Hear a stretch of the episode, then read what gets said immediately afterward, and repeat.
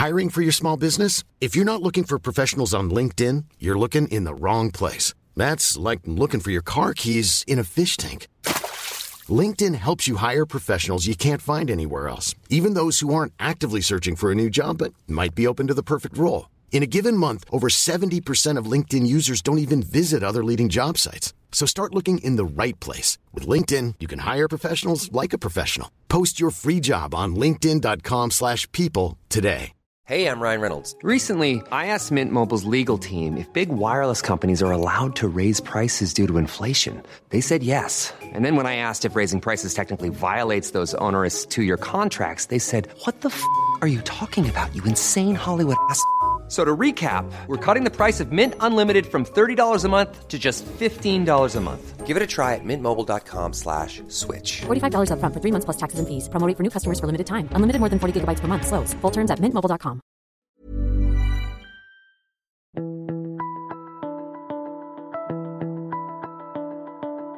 Hello and welcome to The Mentor. I'm Mark Bouris. This week we're talking about renewable energy in the home. That's pretty important. And we're talking specifically about solar power. My guest is Phil Livingston, and he is the founder of Redback Technologies.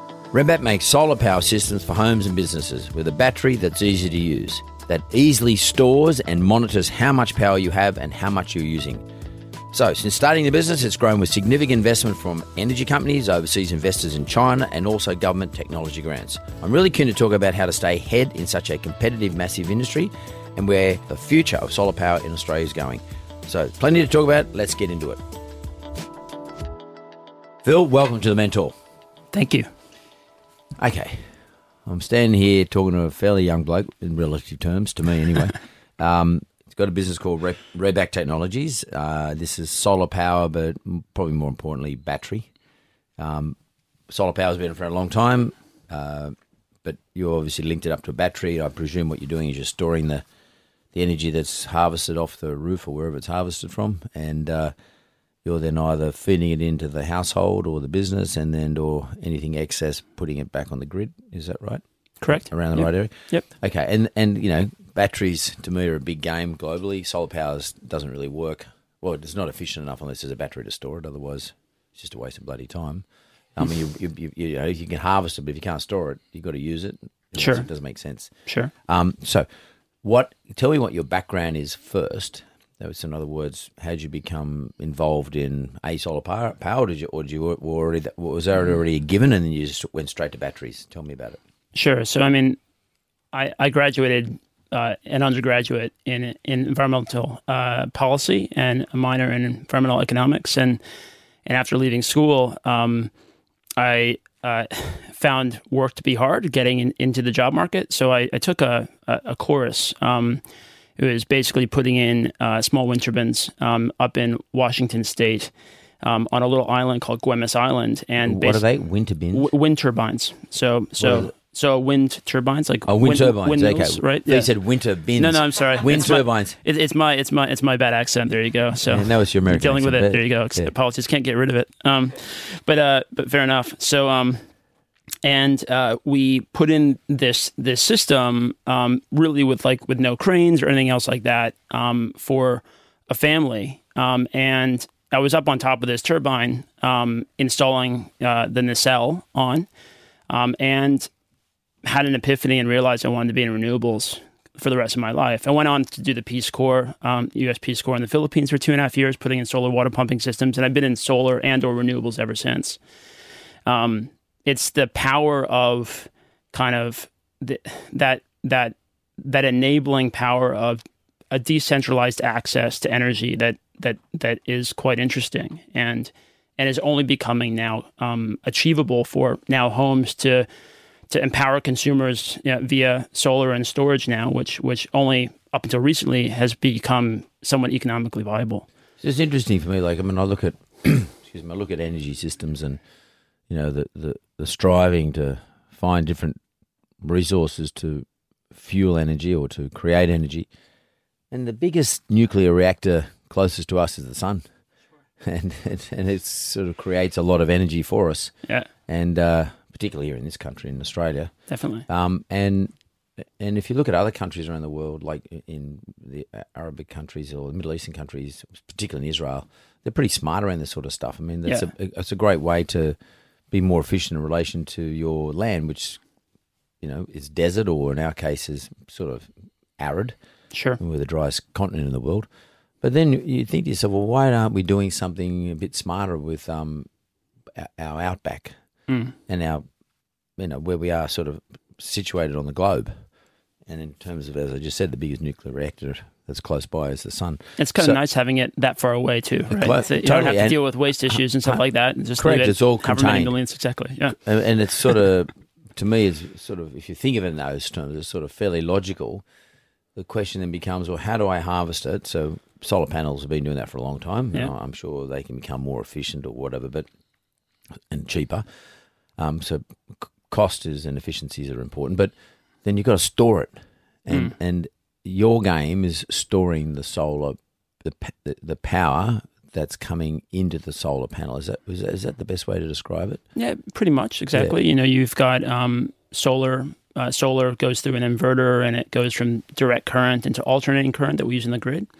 Um, one thing that's uh, incredible about solar, and what's kind of been proven over the last you know 10, 15 years, is that the commoditization of photovoltaic panels, of solar panels, because of a level of standardization in the industry, has caused significant cost reduction. So much so that today, the lowest levelized cost of energy, the lowest cost of energy as far as from a generating source, is either solar or wind. Is that Um, right? So, so it's now not a really a question of. I mean, so I mean, take efficiencies aside. Uh, you know, converting sunlight into electricity, it's a lot more efficient than coal over millions of years forming from leaves, forming from whatever. If you take that cycle and you include end-to-end efficiency in the same way, Yeah, completely. but but let's not go down that that that rabbit hole.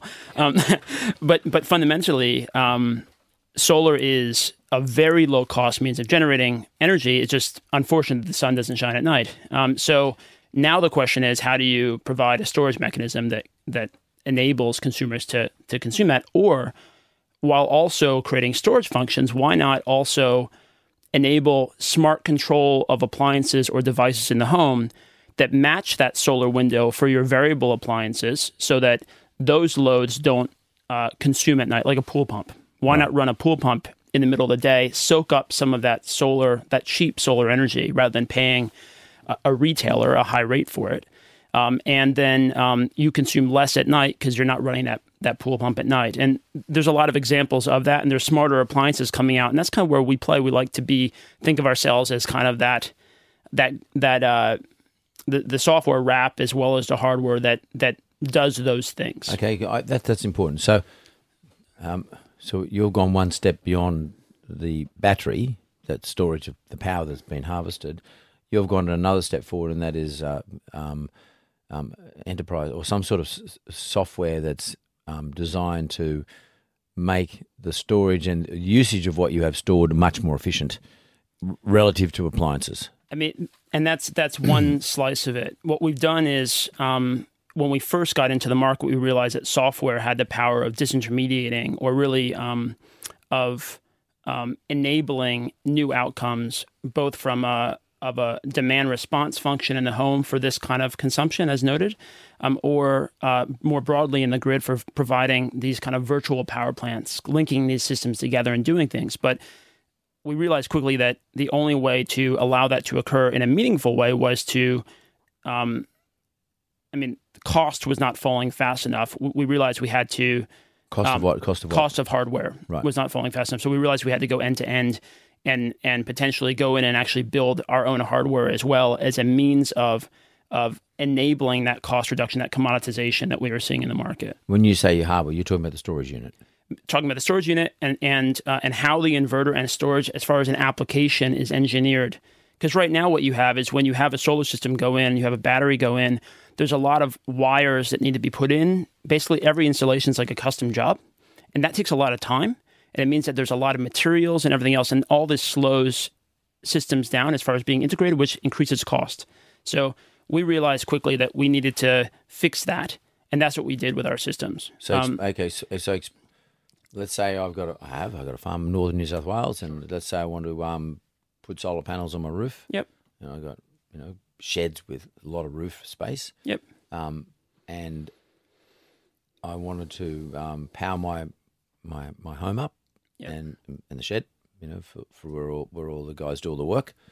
Um, are you saying to me that can you? I mean, do you if you're selling it to me, um, would it be? Do you have to sell me the amortization process? In other words, you say mark is going to cost you ten grand, um, but you know you'll pick your ten grand up over the next ten years. I mean, how does it? How, how, how does it become feasible for me to do this? Right. So so um that ROI that you mentioned about 10 years, um, we think this year that'll cross a threshold of about five years. Right. So I'll recover my, my, my, my, my upfront money in five years. We right now it's not the case. Right now it's more like six and a half. Right. But but we think that there'll be enough change in in market uh, to to bring it down to that kind of five year territory in this calendar year. And and what have you done? What has Redback done? Great name, I love it. It's very Australian. But what has what has Redback done that makes it better than the, the, the competition? So I mean, is it a, is it a neater fit? I mean, you said you built your own hardware, but is the whole thing neater, or is it just more intuitive? Is it a smarter device? Are the smarter devices? Is the software making it more efficient? Or and by the way, in terms of making it efficient, can anyone drive it? I mean, does it have to, or is it, or is it just drive itself? You just set and go. How's it work? Yeah. So so um so inside the home, um, uh, look, I mean, so our system's outdoor rated. It just goes in quickly. Installers can install it much more quickly than a normal system. Because that's not the battery though. That's the battery and the inverter. So the battery is ruggedized It is. outdoor. Yeah, Right. it's outdoor. Yeah, um, outdoor rated and and fan controlled. Um, So that you know we can uh, cool down the battery if we see any kind of thermal inertia Yep. in there. So, but that being said, um, that's all outdoor rated, um, and um, and it, and it integrates fast. And because it integrate it, integrates fast, it means that installers can do more systems in a day. And doing more systems in a day means that they can amortize their business costs Yep. across more systems. Which means they should be able to deliver cheaper to me. Correct. Yeah. Correct. Um, and and obviously it has a level of expanding battery sizes so that it can it can basically take care So of how big is the battery? I'm sorry. How big is battery Phil? Like I mean, So- because I mean, so- some of the batteries I've seen, they're huge. oh no, it's it's a, it's about the size. I mean, it's about um, about um, two meters, just under two meters tall, by about um, six sixty wide, by about le- less than that deep. Right. So it's it's a it's a but it's a reasonable sized box. It's a reasonable size box, but but that includes the inverter and everything else, inseparable components. Right. Okay. And but it is outside, so it doesn't Correct. sort of take up some space inside your house. It doesn't or- take space up in your garage. You don't have, example, don't have to build a comms room or something to put No, it into. exactly. um, uh, okay, so so I get it. So you, and this thing sits outside of your your shed, or does it have to? Uh, is there a distance between how far the the hardware, the the, the, the storage and the, the sorry the uh, the storage unit or the battery unit and the inverter? Does it have a? Is there a ratio between how far it's got to sit relative to the uh, solar panels? No, no, uh, not really. I mean, you put it anywhere. Yeah, basically. Yeah, but but you do. I mean, if you do connect solar to it, then you wanted to have it, you know, relatively close to your roof. It, Um, that was, that it was just depends on your wire sizing, right? And that's that's more of an installation calculation as far as how to do that in the most okay. efficient way. Right, But, that's about efficiency then. It is, yeah. So, so because as the energy transfers from the solar panel to the inverter, Yep. is there a depletion? Oh, there would be, um, depending on how far. I mean, and this is DC. DC depletes um, with resistance and wire, so you so wire size your, your your wire. But that that's these calculations are all done by installers really well these days, Right. Um, because so many systems have gone in, right? I mean, you've got you know hundreds and hundreds and hundreds of thousands of systems in, right? You've got basically twenty percent of housing stock having or uh, detachable housing stock having solar panels on them. So I mean, Is that right today? Yes, today, yeah. So is that new, new new starts, new housing? th- um, that's just just That's stock. that's just stock. Stock. Yeah, So in Australia, twenty percent of housing stock has has solar. really. Yeah, Wow. Yeah. I had no idea. yeah. It's it's. I mean, it's we actually have um, arguably the largest um, solar uh, um, housing. And for this small scale systems, they like call it under under ten kilowatts. We've got the most systems, more than Germany, for example, on on rooftops. Um, Hmm. So I mean, uh, when I say that, I mean like up per capita. Yeah, per Right, capita right, as a right. percentage of the total population. Right. Yeah. So in other words, we're taking it up. Right. Well, um, and but of which, those, which is often Australians are like, oh, why aren't we doing more? But I mean, it's actually pretty good. Yeah, you know, yeah. and the speed of integration now into commercial premises, for example, is ridiculous. Is So, it? so I mean, because again, it is the lowest cost of generation in the middle of the day. So businesses do well by consuming it. So, okay, when I, I'm sitting here talking to you, you know, I, I, get it. You know, I sort of got got a general idea of how it all works. Yep. But I'm looking at you and I'm thinking to myself, how did this guy get it? I, mean, I know you told me he had an epiphany, stand up on top of something in Washington, and you know, blah blah blah. But like, you just, you know, you can have. We all have epiphanies, and people doing it every day of their life. But that doesn't mean they go and do something about it. Um, how is it you went to do something about this? I mean, how did you all of a sudden arrive in? It's Queensland. You're from Queensland. No, so so originally uh, from the states. no, um, but I mean, no, yeah. no, but how did you how did you arrive in Australia to do it? Yeah, so I, I came to do a, a master's degree in renewable energy at Murdoch University. Right. And uh, I mean, it was Germany or Australia, and Australia was warmer. So it just seemed like the rational choice. Oh, well, especially when you're talking about renewable. Yeah, exactly. So, and it was great. Um, but again, back then, um, renewables didn't really pencil out. But, you know, there's a, you know, How long ago are we talking about? uh, 2007? Right, not that long ago. Not long, that, that 10, long 11 ago. years. Yeah, exactly. And and you and you decided I'm going to go and do a master's degree in renewable energy. And um, but did you think you're going to do something like this? Was it with a view to doing something, or was it just out of interest, curiosity? So after the Peace Corps, I came directly out into the solar market. I realized that's what I wanted to do. I really enjoyed Putting Well, what does that mean? You went into the solar system- market. Tell So- me what that means. Right. So I, I went and worked for a not-for-profit that trains about one out of every three U.S. solar contractors, um, called Solar Energy International. And Where? Where? uh, in Carbondale, Colorado, Right. um, uh, just in the Rockies, uh, just uh, about three hours um, west of um, uh, what's Boulder. Mm-hmm. Um, um, and uh, and while I was there, um, uh, I helped them build an online program that they were doing their classes and they were doing them face to face, and I, I helped raise some money from various foundations to get them some funding to do online programs, and that's now the bulk of their income that they do there. But in the process, I was getting trained um, in how to integrate systems and the like, um, and uh, and really enjoyed that process as well. I then worked in California as a solar installer for about six months. So you worked on the tools. worked on the tools and got and got familiar with it, and realized quickly that in order to kind of get to a higher position, I would need a, a higher level degree, and there weren't many available, and there were none really in the states. There was an arts degree in in Appalachia State, which is on the East Coast, uh, Southeast. Um, but that was an arts degree, so it didn't seem like it. You know, it wasn't a science based degree. So I realized, okay, well, I'd have to either go to Germany or Australia. So you know, you know, you got to follow your passions, right? Is, and is it, is Australia like considered one of the uh, countries in an education sense that's uh, sort of up there in terms of this in sci- the science of solar? I think I think back then definitely. I think today probably UNSW leads that spot as well in in the standpoint of UNSW Um, here in Kensington. yeah, yeah, it- but from the standpoint of um, of photovoltaic cell research. Um, but now that solar is such a big topic and renewables are such a big topic, now there's degrees everywhere. Yeah, right? yeah. But back then it was uh, yeah. But not- that's a pretty so. rapid change in ten years. Yes. So you Yeah. so you you lob into uh, sorry where was it Murdoch? Where, where's Yeah, so, Murdoch now? uh, Murdoch is Perth. Perth. So So you you lob in Perth. yeah, lived there Um, for seven years. Did my first there- did, did my first startup. Can, I, I, seriously, cannot get rid of the accent. No, no, I get Sounds it. like a fresh off the boat. And yeah, exactly. A fob. So, um, yeah. So, like, but but you arrived in Perth uh, and you started doing your degree in Murdoch. Yeah. Um, and did you do another startup before Redback? Uh, yeah, so I, my first one was a, a company called SunGrid, which was um, uh, basically providing uh, solar panels. It, at, at the time, um, a, a one kilowatt, which is a very small system, cost about nine thousand dollars in in Western Australia, um, and we came to market um, with a, a direct from China model. Um, and got that cost down initially to about thirty five hundred dollars for a kilowatt, and then brought it down to about twenty two hundred dollars for a kilowatt. Was that because you, was that because you're getting them built in China, or was it because of the technology that you're building with?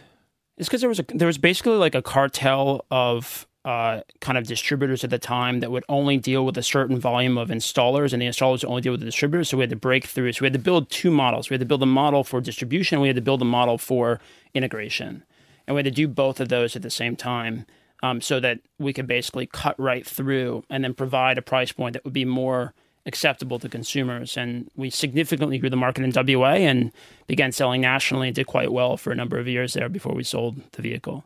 You sold. You sold out. Yeah. Yeah. Okay. Yeah. And so, okay. So you, when did you sell out of that business? Uh, I think 2013. 2013. yeah. So four or five like years January ago. 2013. Yeah. So about five years ago. And Yeah. then then how'd you get into Redback? Uh, Tell me what happened. So I, I worked in another kind of a small retailer um, in Sydney called Go Energy. It was a, a So you've gone from Perth to Sydney. to Sydney. The company that one of the companies that bought a portion of that of SunGrid was here, and I and I helped them for a period of time. And at the same time, I was writing this business plan and This And business plan being the being, Redback. being Redback. Yeah, and uh, it took took a while to write it, and then I kind of got to a point where I realized that um, that I had enough kind of mates that were in the space that I could make it work, um, but it needed a contract or two to like to basically enable it. So I um, I needed basically a hardware provider that would believe in the model.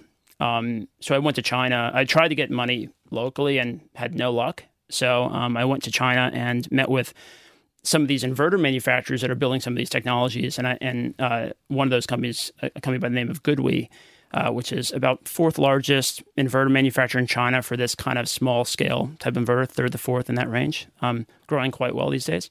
Um, I, I went to them and I said, look, um, I've got this business model. If you think that you can execute it, proceed.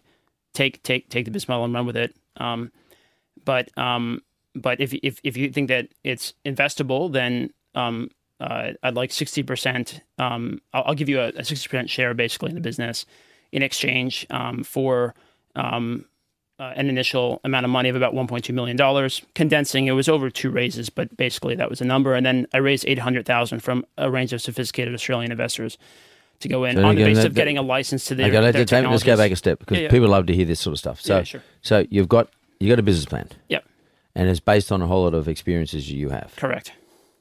And the business plan, um, what did the business plan say? I mean, like it's all very well. They're just two words, business plan. You know, for people listening, that obviously that doesn't do it justice. What does your business plan say? Just So t- it- tell me it- through it. It it discussed the need for Show the demand. for, for well, it, it did show the demand, but I think it also, in that kind of early stage, it showed that um, that cost reduction in the market would follow a, a um, the the commoditization curve of batteries getting low enough cost on its own to bring an economically viable integration, um, and um, and that there was another way by changing architecture slightly to to make it happen more quickly um, but that it needed to be an end-to-end function, and also that these this low-cost system that would be integrated would form a building block, and that building block would build the grid of the future effectively. Because um, you know, with with these low-cost commoditized functions, as long as they're intelligent, gives you the ability of of actually disintermediating the existing um, commanding heights, if you will, um, in in the energy industry. Phil, Phil, you just lost every potential Sorry. investor.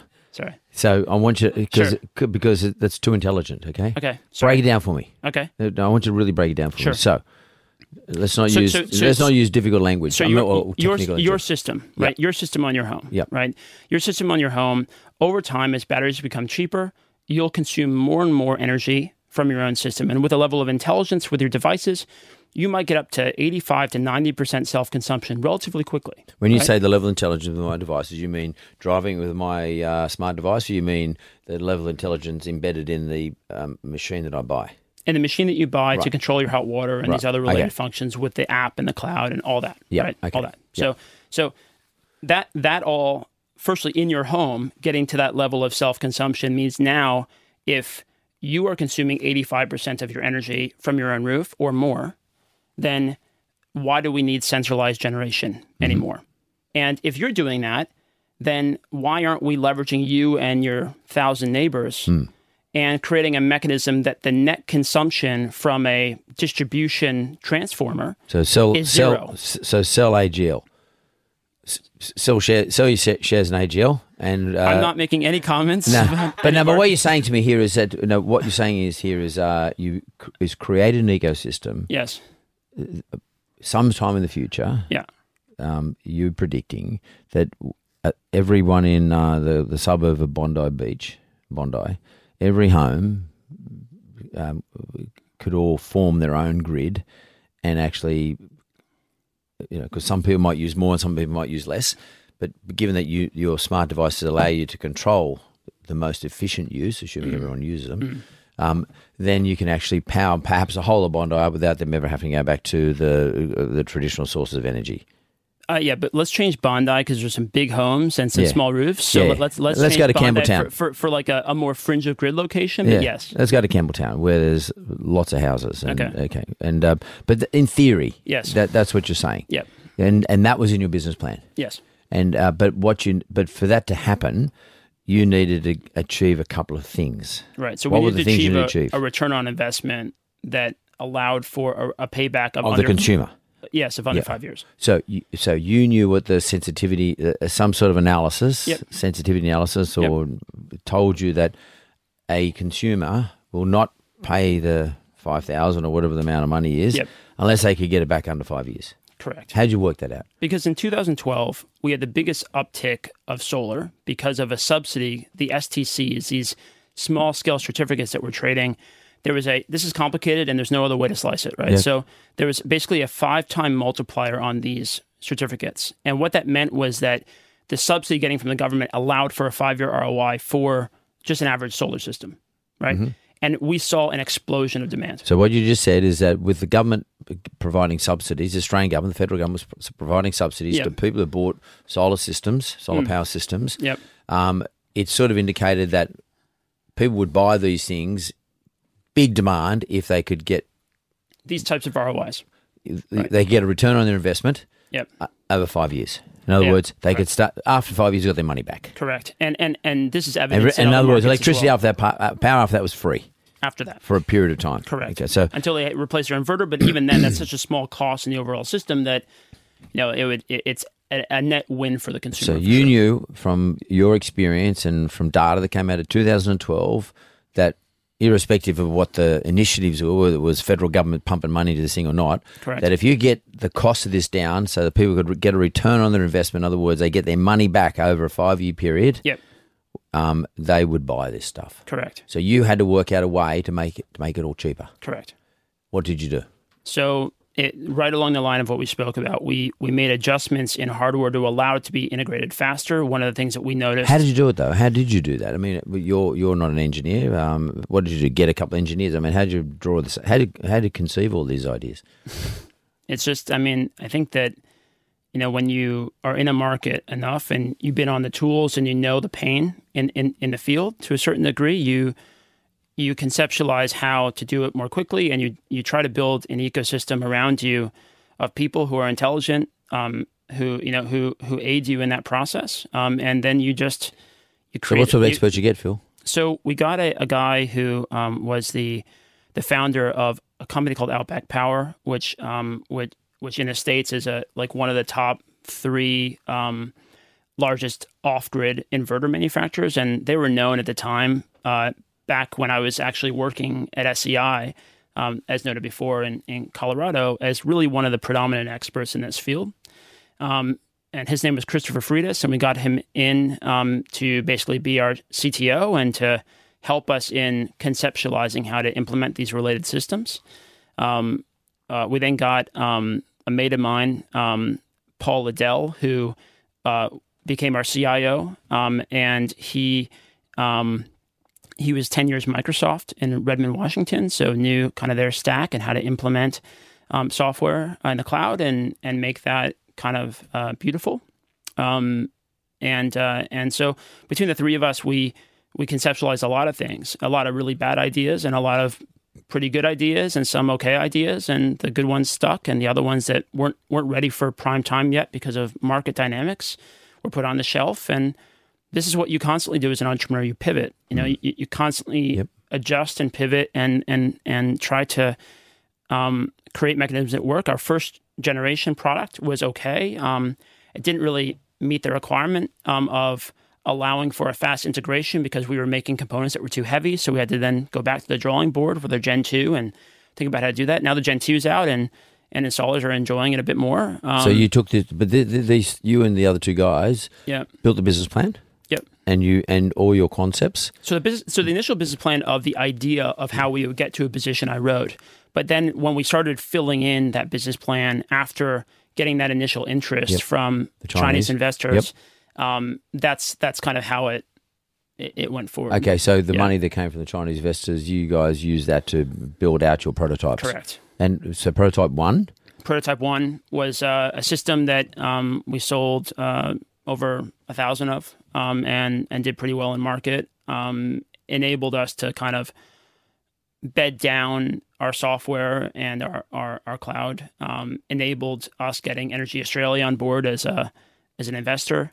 Um, and uh, and that really kind of then gave us the the the oxygen to to build Gen two, Right, Um, so with a lot of the learnings. so where are you up to in terms of iterations of um, the whole product as opposed So, to so Gen two was released uh, late last year, right? um, and uh, we're we're, we're con- we continue to iterate. And what do you do with the Gen One? If I bought a Gen One from you, what, you all got Gen Two out there. What what is it? Is it a simple upgrade, or in other words, is Gen One? Is it called? Is Gen One Gen One ready for Gen Two? like Gen, Gen one and Gen two are, are, are quite ch- similar from an architecture standpoint um, of of the the chipsets, if you will, but Gen two is just easier to install. Right. And by being easier to install, it's lower cost to integrate. so, it's Right. just cheaper. That's all. Correct. And then, and then I, I presume because I'm going to go to the breaking sec, but I presume what you're doing is you're, you're continually upgrading. I presume not, um, remotely the software. Yep. Yep. So you you so I enter into a license, a software license with you to. Um, It's included in the upfront price. yeah. Okay, but I enter into one. Yeah. And and and then what you do is you just keep upgrading it for me, just like it would you would I would hap- would happen to me if I was on a Microsoft operating system. Yeah. Correct. And do you use Microsoft? We do. Yeah. Okay. So you use a stack out of from Microsoft. Everything we do from our CRM right through everything is built in Microsoft. Yep. Okay. Yep. Great. Okay. Well, that sort of makes sense too because it sort of keeps it nice and cheap and simple. Correct. Relatively speaking. Yep. Unless you don't know nothing about tech, it's not simple, but it's relatively simple if, it's, if you know something about tech. So, okay, got that. So, I- I just want to go to break. I want to come back because it, it's a bit complex this stuff, but there's it's a massive demand industry. There's incredible amount of supply of the the, the natural resource, which is just not being harvested enough, as far as I'm concerned. Um, and the concept is simple, but it's difficult in its execution, but it's simple in a conceptual sense. And I want to talk to you about how you then you raised 1.2 million dollars that you did the deal. Did they put 1.2 million dollars in Yep. over, over time? Um, You're rolling it out.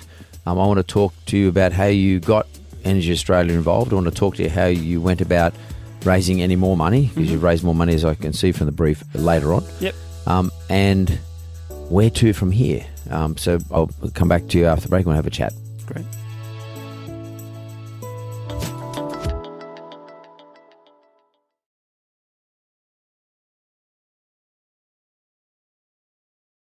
So this is fascinating for me. Um, you know, you are, uh, you know, if I was to draw a picture of you um, to the people who are listening, because this is a listen as opposed to a see.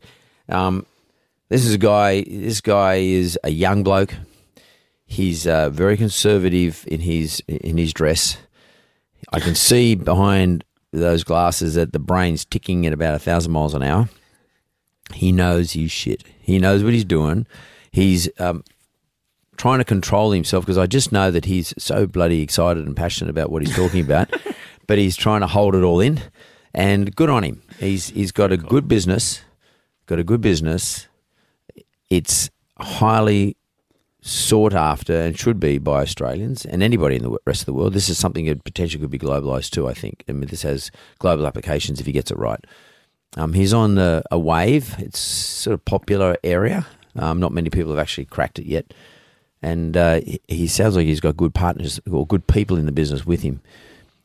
I want to just go back to where we were. We, uh, Phil just told us a, a little while ago that he raised 1.2 million dollars from from some Chinese investors, but these are Chinese investors who could add value as well. Correct. So, how important is to have investors who, who over and above them just dumping money into it, actually participate in the process?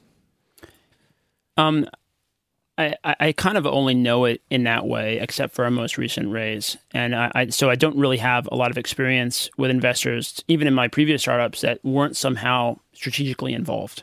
Um, but but I think that doing so means that you basically every win that you get is a win for everyone, which is a good one. Um, it does it does somehow uh, in some ways kind of um, uh, tie you down though in how you pivot Um, but that's that's okay if you consider if you're considered in your approach of selecting those investors in the first place. Yeah. So and, and, and they've been good for you too. Haven't They have been really good, all yeah. of them. Yeah. Yeah. And and what about your? You said you raised eight hundred thousand too from Yeah. family, friends, or just So- other so- investors. So the, the the business that I was working at at Go Energy, I actually showed them the business plan as well, and I said if I could land the money in China, would they put in, you know, would they match out? And and they said yes. So so in other words, you went to the Go Energy people and said, Yeah. if I can get an anchor, Yep. which is your Chinese Would you investor, follow? and they said yes. How Yep. important was it to them that the first investor, the anchor investor, the Chinese investor, was um, an industry style investor who could add value to it? I think it was, is it a comfort thing? I mean, Yeah, m- maybe to a certain extent. I think I think that when you kind of talk about these things, sometimes uh, when you are exposing or espousing kind of your belief of how the future could unfold, you're sometimes seen as a heretic, um, right? So having um, having the ability of solidifying that with a partner that has scale and has your has the ability of achieving scale with you is important. Yeah, You know? and, well, and, and you just said something really important. I mean, I, I, I'm probably not going to call it heretic. Let's call it a visionary. Sure. Um, it, it's probably a kind of word, but you know, you can be you can get pasted by some as a heretic. Yes. Others will call you the, the visionary, and they're the ones that will be your investors. yeah. Um, How important is to sell the vision, and how far does the vision go? I mean, do you talk about changing people's lives or changing the world, or, or I mean, and where do you stop? Before, uh, uh, because after which, if you don't stop there, after which you know, do you know that people will start to think this guy's mad? Uh, What I have you used in terms of your intuition, or do you just go for it?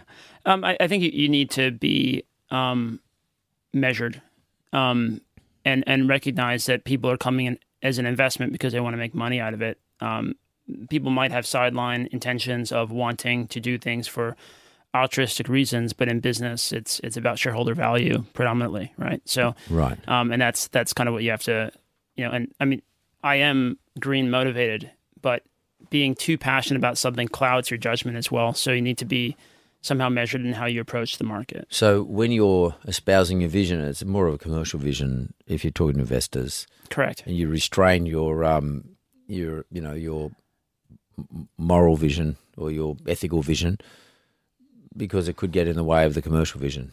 Yeah, I mean, or or even ex- you restrain the level of excitement that you have when you're building things because you know if you make being an entrepreneur a career choice, then the ups and downs. Um, you, you- you celebrate ups less and and and get worried about downs less as long as the mean is increasing.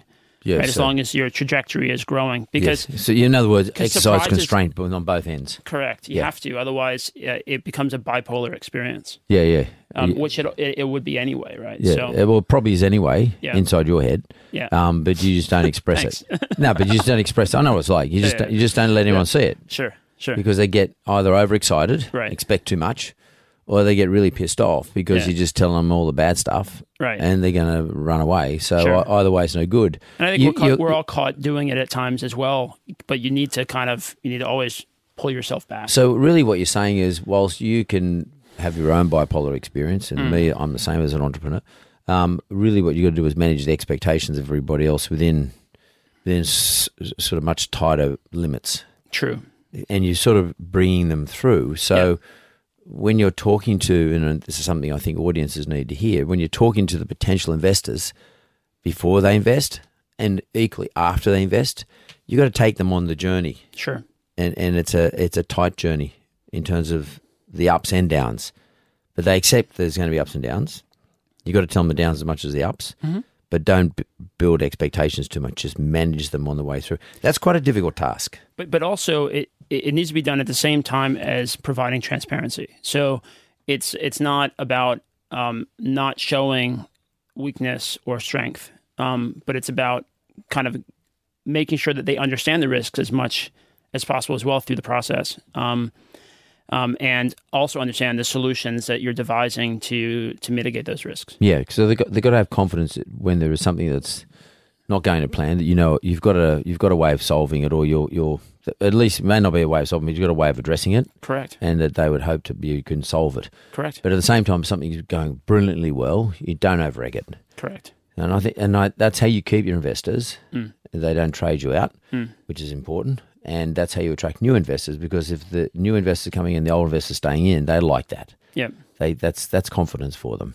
And so let's look at Energy Australia. Yep. Uh, how did you get Energy, Energy Australia involved in this business? So it was, it was really the first time that I mean, because the the Chinese actually came in relatively quickly, and it set a probably an unrealistic expectation that that's how long transactions take. For you, yeah, for me, exactly for me. Yes. Um, so it took uh, it took about ten months, and and uh, and went through a bunch of uh, of steps. Um, but I think that it makes sense because if if consumers are empowered and are continually consuming a greater percentage of their own energy, it does to a certain extent call into question what's the value of a retailer, right? So, uh, and and what it does is it changes the model of what a retailer needs to be.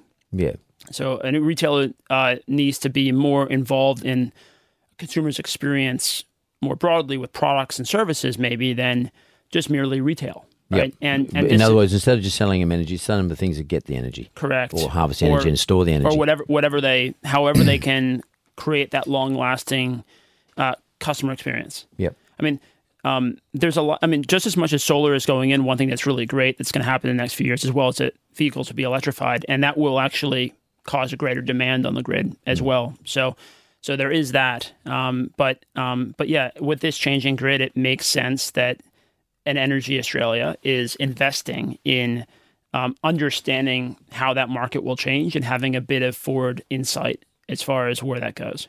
Okay, and, and I know banks are doing this in fintech. So, you know, banks fintech could be the biggest threat to the banks there is, but the banks sort of take the view that uh, they'd rather invest in some of these. They, they cherry pick, but they invest in some of these fintechs because if the fintech's going to take them down, they might as well own the fintech to have the ability to to take a bigger percentage of the fintech, or at least know what the fintech's doing. Correct. So it's a, a form of um, intelligence gathering. Yep. And equally, it's a, a hedge. It's a, Yep. it's a two way. It's a it's a bet on where things are going to go. Yep. And they're always and that makes sense in terms of energy too. So it makes Yep. sense that Energy Australia would invest in something like you, um, because at the end of the day, it's you've got to, if you can't sit back. And I saw this happen in my own industry, in the financial industry, many many years ago. The banks, when my business wizard was up and running, they said these guys never succeed. We'll wait for them to fail that's not the the attitude the banks have today. Um, and the big organisations who the oligopolists, the people who control markets, like energy companies or banks or even Woolworths. I mean, Woolworths, I see them out buying things like About Life and uh, all these smaller people who are taking part of their market share. If someone's not uh, nibbling your market share, go and invest in them. Hmm. That's that's a sort of a new strategy now, hmm. and that's a good investor for you hmm. because they, they have to be part of what you're doing. They're not doing just to have a look. You'll get them engaged, and Yep. they know a lot of stuff They're- about power and electricity and harvesting and their consumers. They know a lot, probably a lot more than all of us do. And all of a sudden, they're then compelled. It's it's a good ecosystem because they, they're then compelled to share that with you, as because they want their investment to go up in value. They want you to succeed. Correct. They're not investing you to fail That's right. if you fail, it probably doesn't matter that much because it's only a small amount of money. But mm. but really, they're looking for the upside. Mm. And a lot of times they say to you, "Can we put someone on your board or put put someone in an advisory vault?" Yep. Did that happen to you? Yep. Yeah. Okay. So again, you've got a, a, a an invested, not only an investor but an invested partner Yes. in the business. Correct.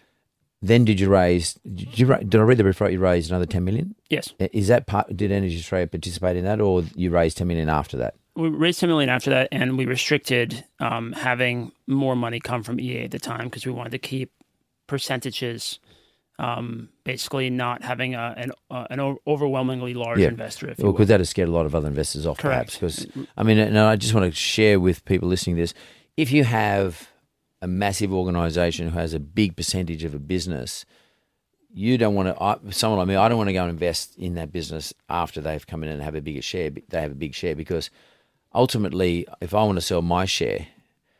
No other big organisation is going to come in with a big another big organisation already there with their foot on it, um, because the only real buyer ultimately would be would be the big organisation who's already in there, so that you sort of limit your market as an investor. So what you've done is smart. Um, you allow, so you've brought a whole lot of other smaller investors in. The, the ten million. What did you? How did you raise that?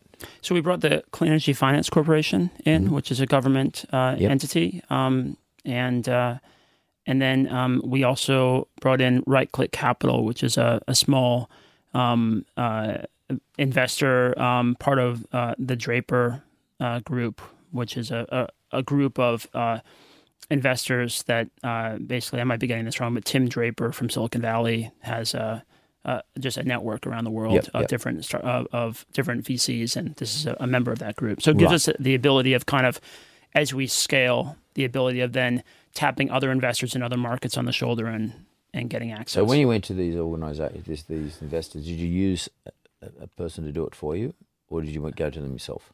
Um, we we we worked with uh, Ernst and Young in the process, Yep. but we did much of the legwork ourselves. But did Ernst and Young give you the the um the, structures or the pro formas or what what you should fill out in order to take to these investors because they know their investors quite well. The, the the first time with EA they did, but the second time we we developed our own kit. Right. So yeah. So you, We- we- we- we road learned. shows? They take you around road shows. Um, Ernst Young here or overseas? uh, here, Yeah. um, Sydney. But but um, yeah, so we we did some roadshows. Um, uh, we ended up landing um, CEFC ourselves, and and then we uh, and they helped us bring Right Click on board. Right. Okay.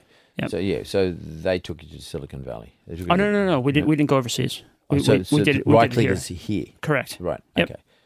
But the, but did you say they are Silicon Valley? Yeah, so they're VCs? they're connected to this network of uh, of VCs um, called the Draper, the Draper network, Right, basically. okay. So right. So okay, and it gives us that access, but but obviously they're based here. Now, so, so the interesting thing is here, you've diluted yourself on a number of occasions. Your your your position diluted because you're raising money. A lot of people don't like doing that.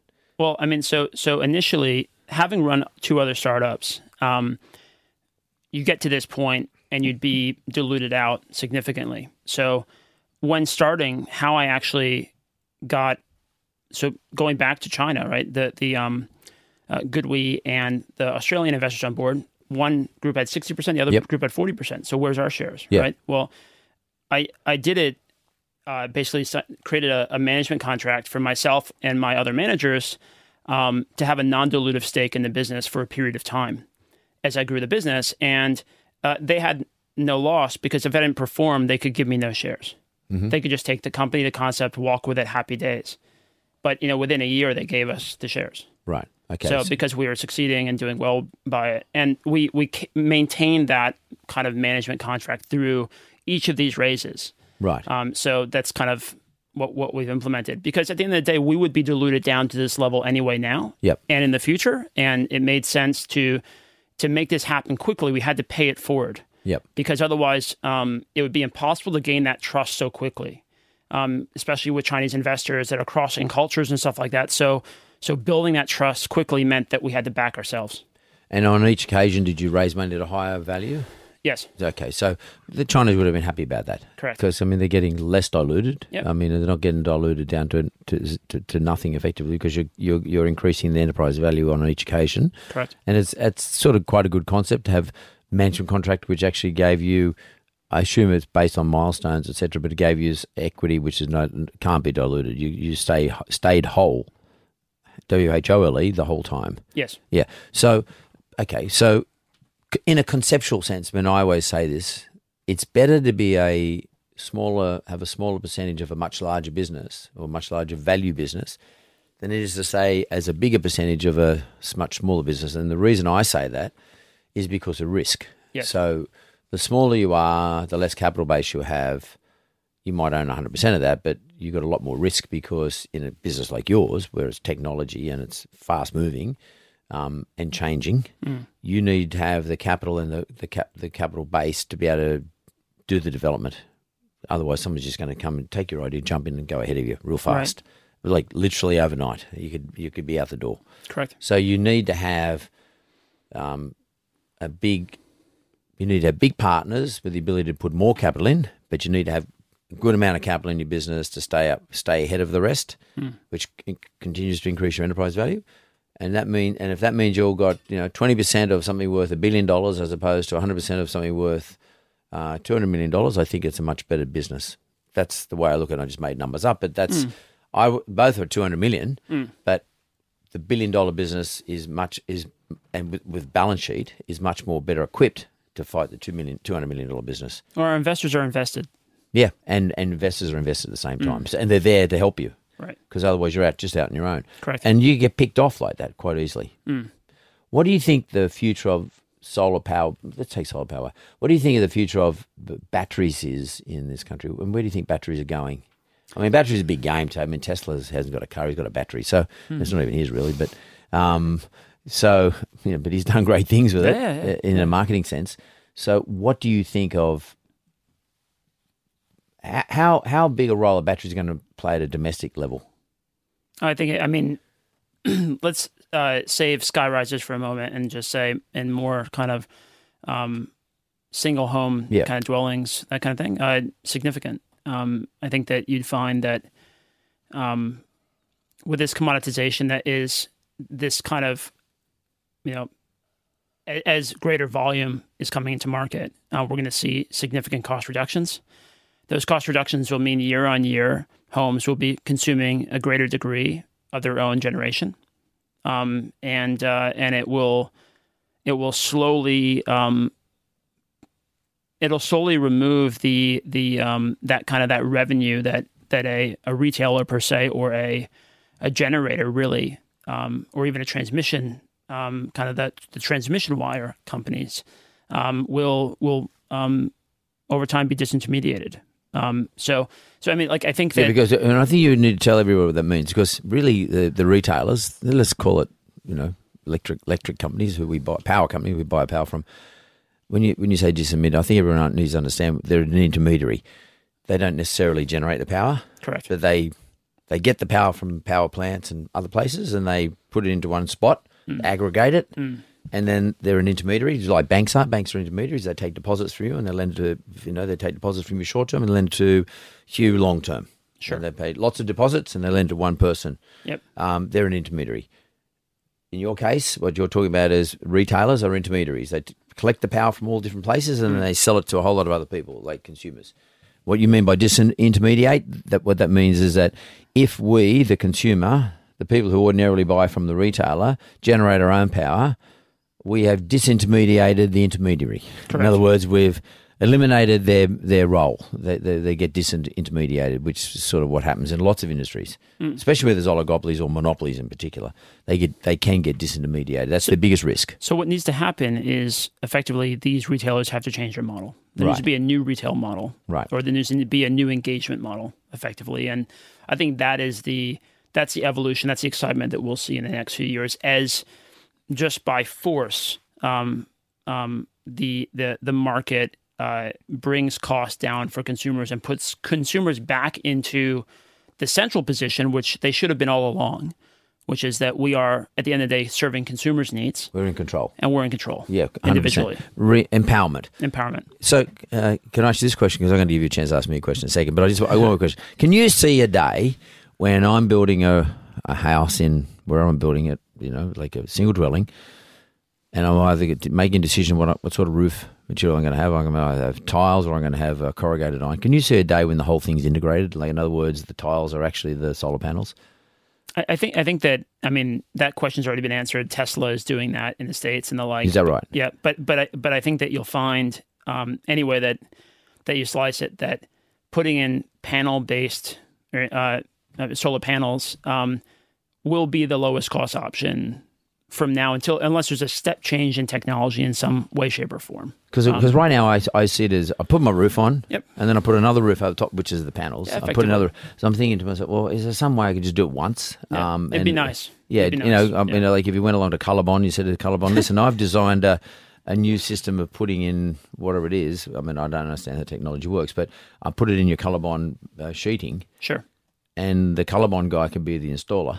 So just I'll give you two answers to that question. Yeah. Firstly, it's all about economies of scale, right? You've got um I'll say some numbers of volume of power that's being done and you'll have no idea what I'm talking about. But you've got about 100 gigawatts of production capacity globally. That's about um, that's about um, maybe two to three times the total power consumption of California. It's about I guess that would be about twice the consumption, more than twice the consumption of all of Australia, probably significant more, significantly more. Um, but being produced by factories every year. Now you'd need to get that level into shingles, and you'd have to get also the ability for solar to not derate with heat.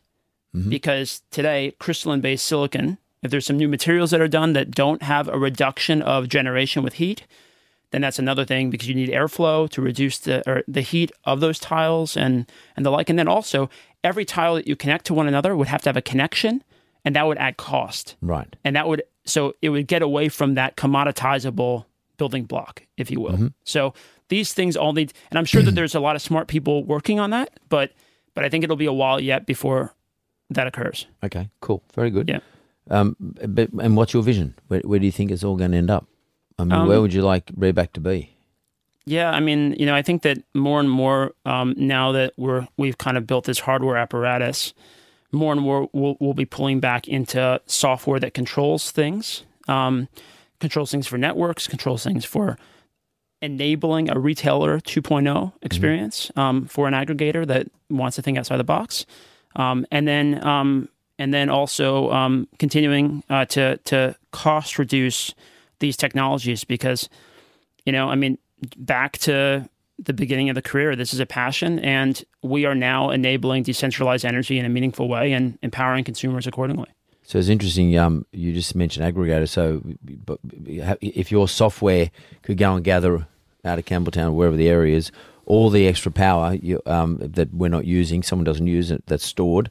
You're you're suggesting that maybe through um, use use of the internet, and you know, um, you could uh, an aggregator could be formed, which basically is an intermediary, which uh, harvests all the stuff that's stored of everybody in the area that doesn't get used, and then push it out to somewhere else. Could be an algorithm Yeah, instead of a company. correct. I mean, that's what I'm saying. It, could be, yeah, correct. Lots of possibilities. Through software. Yes. Interesting. Okay, well, I I love it. Um, hopefully, everybody who's listening to this is sort of getting as excited as we are. Um, it sort of sounds dry, but it's actually pretty cool, and it's in an intellectual sense. It's uh, interesting to think about all the possibilities. Phil, what one question have you got for me? How do you balance? I mean, so I travel a lot.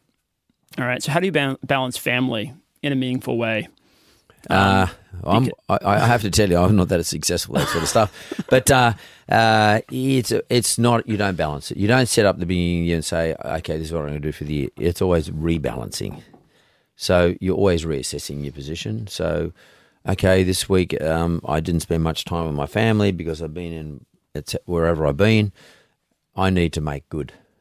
So I think it's more about making good and rebalancing, and being really conscious of that, and Yep. continually rebalancing and rebalancing and rebalancing, and and sometimes, and I- and I think it's also important. So the starting point is your family understand what you do, Right. and that they buy in mm. to it. I mean, everybody's got to buy into it Yep. and you, and that they also buy in that you will be rebalancing and, and, and continually reassessing and trying to do your best to make good. Mm.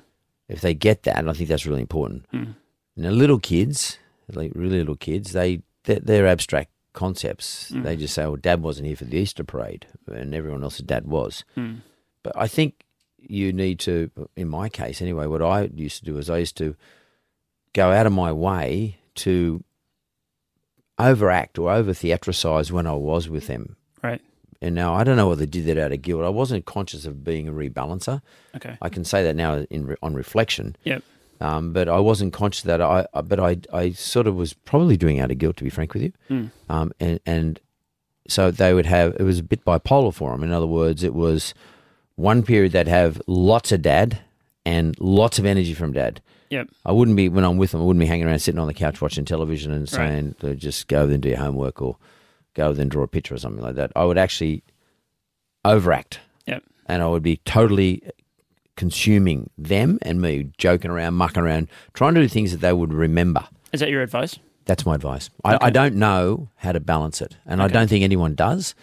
I think everyone is an individual, and Mm. you must be, but you must have everybody on the, on the same page. They must all understand, particularly the mum or your partner. Yep. They must understand what you're doing because they've got to fill the gaps in for you Yep. when you're not there, Yep. and then they've got to be prepared to hand it over to you when you do get there. Yeah, I get it. There's there's no I don't know anybody. I do I know I do I know a couple of people who are very good at it. Um, Daniel Petre is a, is brilliant at it, but he went and became a, a child psychologist. I mean, he's an ex Microsoft guy. Then went and did a degree in child psychology, Okay. and then wrote a book about it. Right. But he took three or four years off. Right. and he probably did it out of guilt. I've never really asked him the question for that, but now he's back into you know he runs a, a, a, a VC fund, a big one here in Australia, and probably he's got more money and he has therefore the ability to employ more people. Over time, as you become you draw more money out of this, and you can employ more people to do some of the things that you ordinarily would do, you then will give back. Right. But I can look at my kids now; they're not scarred. They're, you know, they're all young men today, and uh, none of them are, ever say, "Oh, Dad never saw you enough." I mean, they they know, they know there was I wasn't there a lot of the time, but they're not scarred because they know I tried, Right. And I continually tried, and I still do it. I still do it today, even to this very day. My my sons are in there from twenty six to thirty six, and I still go out of my way to spend time with them. Yep. It, it doesn't stop. That's good advice. Mate, thank you. I loved it. It was very good. I love the name Redback in particular. And, I- and you being American, you've adopted a name like Redback. I think that's brilliant. You're now an Aussie officially, yes. and uh, totally officially. And you're doing something that's very Australian apart from being entrepreneurial, that's also very American, but it's very Australian, and you're doing something that is particularly um, valuable in this country, given you know our ge- geography. So well done, congratulations. Cheers. Nice to meet you, Phil. Nice to meet you as well.